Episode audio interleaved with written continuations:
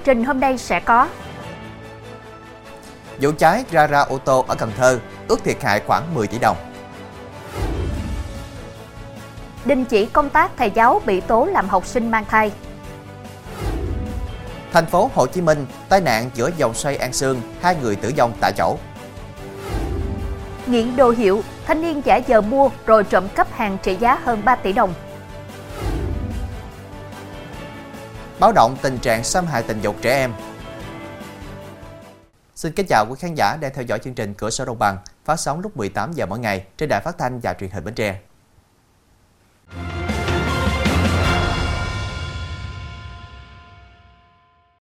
Thưa quý vị, hôm qua quả quạng bùng lên tại gara ô tô Kim Thu ở quận Ninh Kiều, thành phố Cần Thơ, gây thiệt hại rất lớn về tài sản.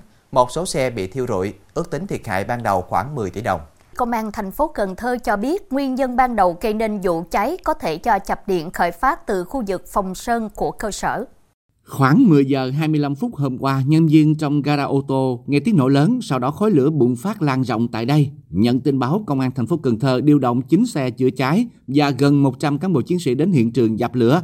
Do bên trong gara có nhiều vật liệu hàng hóa dễ cháy nên lửa bùng phát mạnh. Lực lượng cảnh sát giao thông đã phong tỏa một đoạn đường 3 tháng 2. Đến khoảng 12 giờ, đám cháy được khống chế dập tắt. Vụ cháy làm 10 ô tô của khách hàng sửa tại gara bị cháy, tổng thiệt hại khoảng 10 tỷ đồng.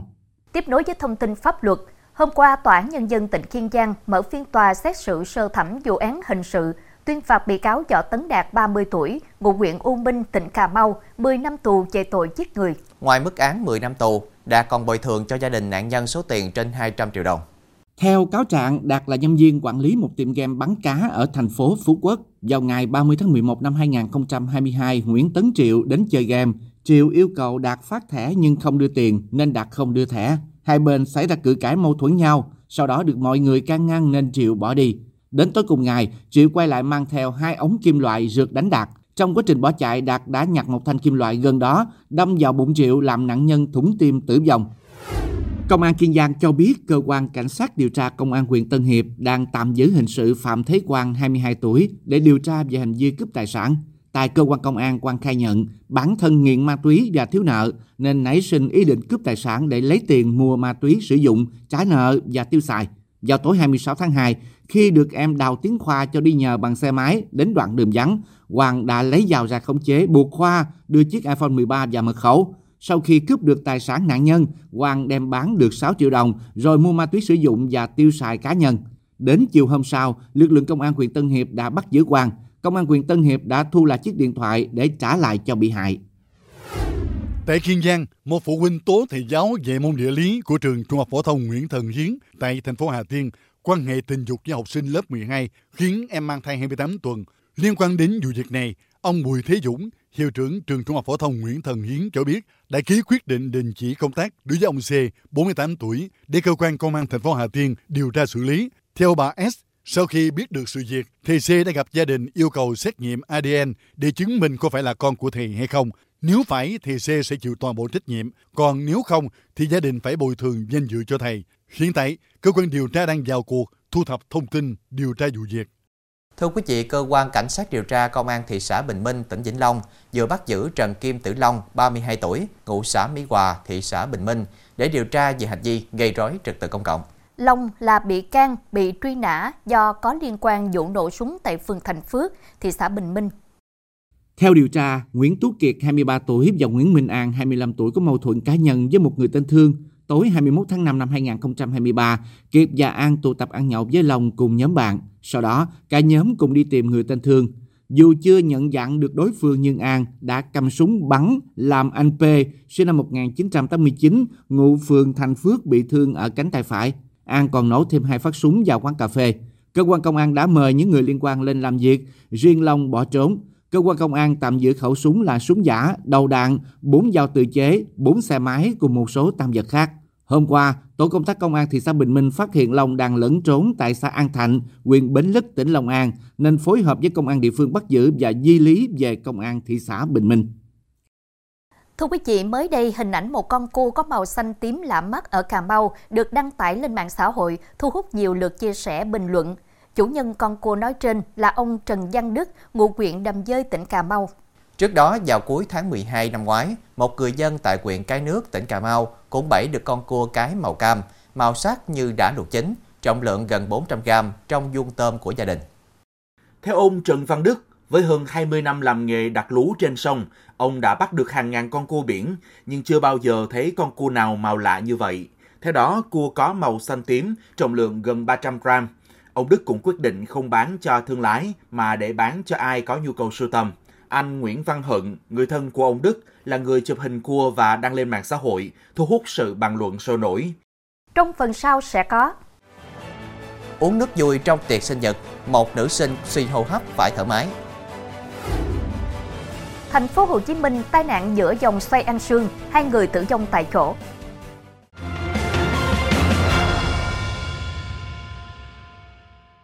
Thưa quý vị, sau khi uống nước vui trong tiệc sinh nhật được 2 giờ, cô gái trẻ 23 tuổi ở thành phố Hồ Chí Minh bị suy hô hấp nặng, may mắn được các bác sĩ bệnh viện thống nhất cứu sống.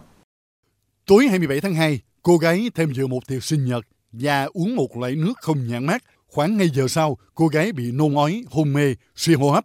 Những người còn lại không có triệu chứng bất thường. Người bệnh được chuyển đến bệnh viện thống nhất cấp cứu. Các bác sĩ lập tức đặt nội khí quản cho bệnh nhân sử dụng máy thở. May mắn, sau 24 giờ, sức khỏe của bệnh nhân đã ổn định, đang nằm theo dõi tại khoa hồi sức tích cực. Bác sĩ Hoàng Ngọc Ánh, phó khoa hồi sức tích cực chống độc, bệnh viện thống nhất cho biết, qua xét nghiệm, nước vui mà bệnh nhân sử dụng có chứa thành phần chính là các chất gây nghiện như amphetamine, methamphetamine, ketamine. Đây là những loại chất gây nghiện đặc biệt nguy hiểm, có thể đe dọa tính mạng. Đêm qua tại khu vực ngã tư An Sương, quận 12 thành phố Hồ Chí Minh, xảy ra vụ tai nạn giao thông nghiêm trọng giữa xe tải và xe máy, làm hai người tử vong tại chỗ.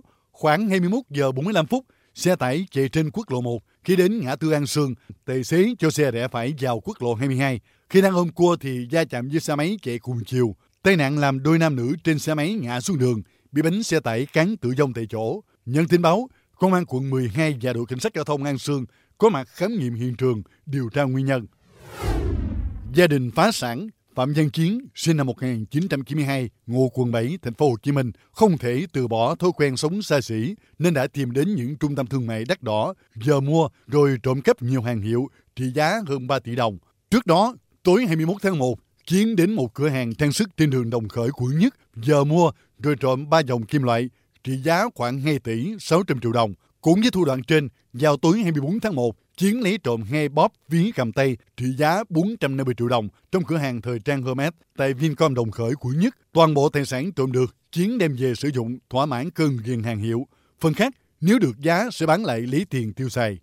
Thưa quý vị, hôm qua Tòa án Nhân dân thành phố Đà Nẵng kết thúc phiên xét xử sơ thẩm vụ án nữ giám đốc lừa đảo với thủ đoạn bán khống đất của người khác. Hội đồng xét xử tuyên phạt Quỳnh Thị Bốn, 44 tuổi, ngụ quận Liên Chiểu, thành phố Đà Nẵng, 16 năm tù về tội lừa đảo chiếm đoạt tài sản và buộc tiếp tục bồi thường số tiền còn lại cho các bị hại. Trước đó, khi lập công ty bất động sản, đối tượng đã mạo nhận đất của người khác là của mình để lừa đảo nhận tiền đặt cọc nhiều người, đồng thời lôi kéo người yêu viết giấy nhận tiền và làm chứng. Theo cáo trạng, bốn mở công ty trách nhiệm hữu hạn bất động sản Huỳnh Ngọc Liễu, hoạt động mua bán bất động sản tại quận Liên Chiểu. Qua đó, thân quen với khách hàng là bà N, tên gọi tắt 64 tuổi, ngụ quận Hải Châu, thành phố Đà Nẵng. Năm 2021, bốn kinh doanh bất động sản thua lỗ, vỡ nợ, nên nảy sinh ý định lừa đảo để lấy tiền trả nợ và tiêu xài. Thủ đoạn của bốn là tự nhận mình là chủ nhiều lô đất có giá rẻ hơn thị trường. Qua đó, bốn đã gây ra 16 vụ lừa đảo, chiếm đoạt số tiền đặt cọc mua đất của các bị hại gần 10 tỷ đồng. Trong đó, bà N bị lừa nhiều nhất với 8 tỷ 150 triệu đồng. Trong các phi vụ, 42 lần nhờ người yêu là H tên gọi tắt 53 tuổi, ngụ quận Liên Chiểu, viết giấy nhận tiền và ký vào một người làm chứng.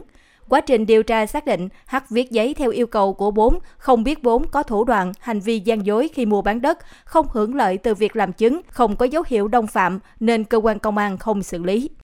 Trong cây nắng hanh với những cơn gió xe lạnh, đất trời Tây Nguyên như nhộm bởi màu trắng tinh khôi và quyến rũ của những rẫy cà phê bạc ngàn, tạo nên một bức tranh thiên nhiên hùng vĩ. Hoa cà phê lúc đang nở rực rỡ nhất sẽ có cái thước to, trông như một đóa cúc đại đóa, tròn xoe và kết thành từng chùm bám kín cành, nổi bật giữa màu xanh tươi mát. Hoa có mùi thơm đặc trưng rất quyến rũ và ngọt ngào. Cây cà phê trồng gần nhau, nhìn từ xa giống như những bông tuyết triểu nặng trên cành. Hoa cà phê chỉ nở được vài ngày, sau đó sẽ tàn và dần kết thành từng chùm quả. Thời gian này thì vùng đất đỏ Bazan ở Đắk Lắk Tây Nguyên phủ một màu trắng tinh khôi của hoa cà phê, cuốn hút du khách gần xa. Thưa quý vị, thời gian qua, nhiều người dân đi qua phố Trấn Vũ, phường Trúc Bạch, quận Ba Đình, thành phố Hà Nội không khỏi tò mò bởi khu vườn trúc độc đáo nằm bên hồ Trúc Bạch. Dự án trồng cây trúc và cải tạo vườn hồ Trúc Bạch được triển khai từ tháng 11 năm ngoái, đến nay đã cơ bản được hoàn thiện. Theo đó, từ khu vực đầu đường Trần Vũ tiếp giáp với đường Thanh Niên, người dân có thể chiêm ngưỡng hàng ngàn cây trúc cao khoảng từ 4 đến 5 mét được trồng xen kẽ với nhau.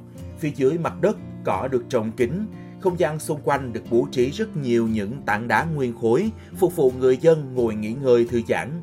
Để những cây trúc mọc thẳng, công nhân đã cố định chúng bằng những cọc và dây thép chắc chắn. Trong phần sau của chương trình, Loài cá nhỏ như ngón tay nhưng phát ra âm thanh như tiếng súng. báo động tình trạng xâm hại tình dục trẻ em.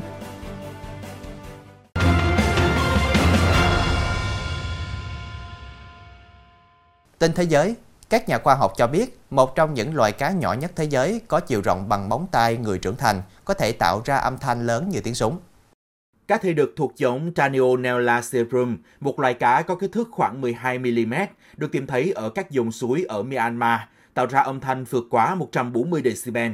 Để tạo ra âm thanh, một xương sườn nằm cạnh bàn quang được một cơ đặc biệt di chuyển. Sau đó, xương sườn sẽ va chạm vào bông bóng bơi và phát ra âm thanh như tiếng trống. Xương sườn ở cá đực cứng hơn nhiều. Điều này giải thích tại sao các con cá cái không tạo ra âm thanh. Các nhà khoa học cho rằng âm thanh có thể giúp cho loài cá này di chuyển trong vùng nước đục. Thưa quý vị, các nhà khoa học cho biết một chứng cúm da cầm chết người lần đầu tiên đã được xác nhận có mặt trên lục địa Nam Cực. Đây được coi là nguy cơ tiềm ẩn đối với các đàn chim cánh cụt với số lượng lớn ở khu vực phía nam bán cầu.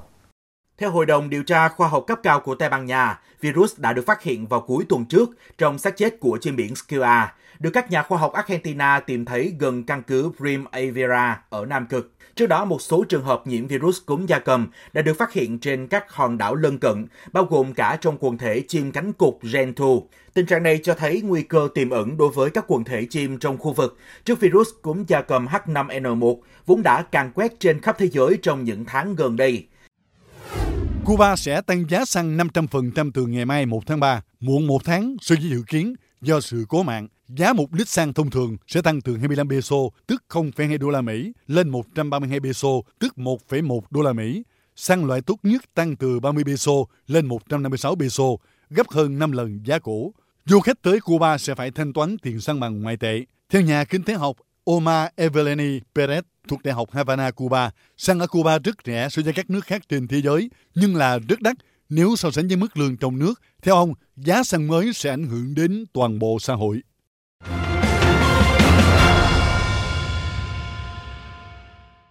Thưa quý vị, Công an huyện Bà Rông Bắc, tỉnh Đắk Lắk cho biết, đơn vị vừa ra quyết định khởi tố bị can, lệnh bắt tạm giam 5 thanh thiếu niên và học sinh hiếp dâm một nữ sinh lớp 7 để điều tra về hành vi hiếp dâm người dưới 16 tuổi. Dù việc một lần nữa giống lên hồi chung cảnh báo đối với các gia đình, nhà trường trong việc nâng cao nhận thức của các em về pháp luật cũng như ý thức bảo vệ bản thân của các bé gái mới lớn.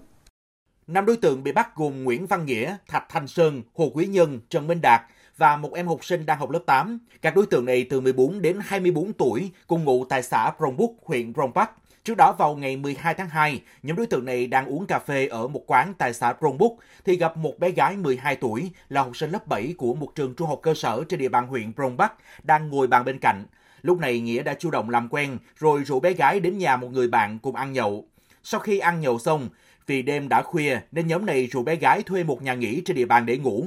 Lúc này Nghĩa và bé gái cùng ngủ một phòng rồi quan hệ với nhau, còn các đối tượng khác ở phòng bên cạnh. Sau khi quan hệ xong, Nghĩa qua phòng bên kể lại cho đồng bọn nghe, rồi lần lượt các đối tượng qua phòng để quan hệ với bé gái. Đến hôm sau, khi trở về nhà bị gia đình gặn hỏi, nên bé gái đã kể lại toàn bộ sự việc cho gia đình nghe. Sau đó, gia đình bé gái đã làm đơn trình báo cho cơ quan công an và các đối tượng lần lượt bị bắt giữ. À, em năm nay gần 18 tuổi ạ và chỉ vì một phút ờ, không suy nghĩ mà em phải trả giá. Tại vì à, em quan hệ với một bé 12 tuổi là nên em bị bắt qua đây ạ. Giờ em thấy ờ, rất là hối hận về việc làm mình ạ. Dạ em vô đây em rất chi là buồn. Mình hối hận những việc mình đã làm sai. Từ vụ việc này cho thấy, về phía nhà trường, gia đình, đặc biệt là những bậc cha mẹ, Trước hết phải hiểu rõ về vai trò trách nhiệm của bản thân trong việc phòng chống xâm hại tình dục cho con cháu của mình. Sau đó phải trang bị cho bản thân và giáo dục hướng dẫn cho con cháu những kiến thức, những kỹ năng trong việc nhận diện, phòng chống các hành vi xâm hại tình dục. Đây có thể coi là nền tảng quan trọng, thiết thực với việc phòng chống xâm hại tình dục trẻ em, đảm bảo sự phát triển toàn diện của trẻ. Thông tin vừa rồi cũng đã khép lại chương trình hôm nay. Hẹn gặp lại quý khán giả vào lúc 18 giờ ngày mai trên đài phát thanh và truyền hình Bến Tre. Chí Thịnh và Đoan Trang xin kính chào tạm biệt.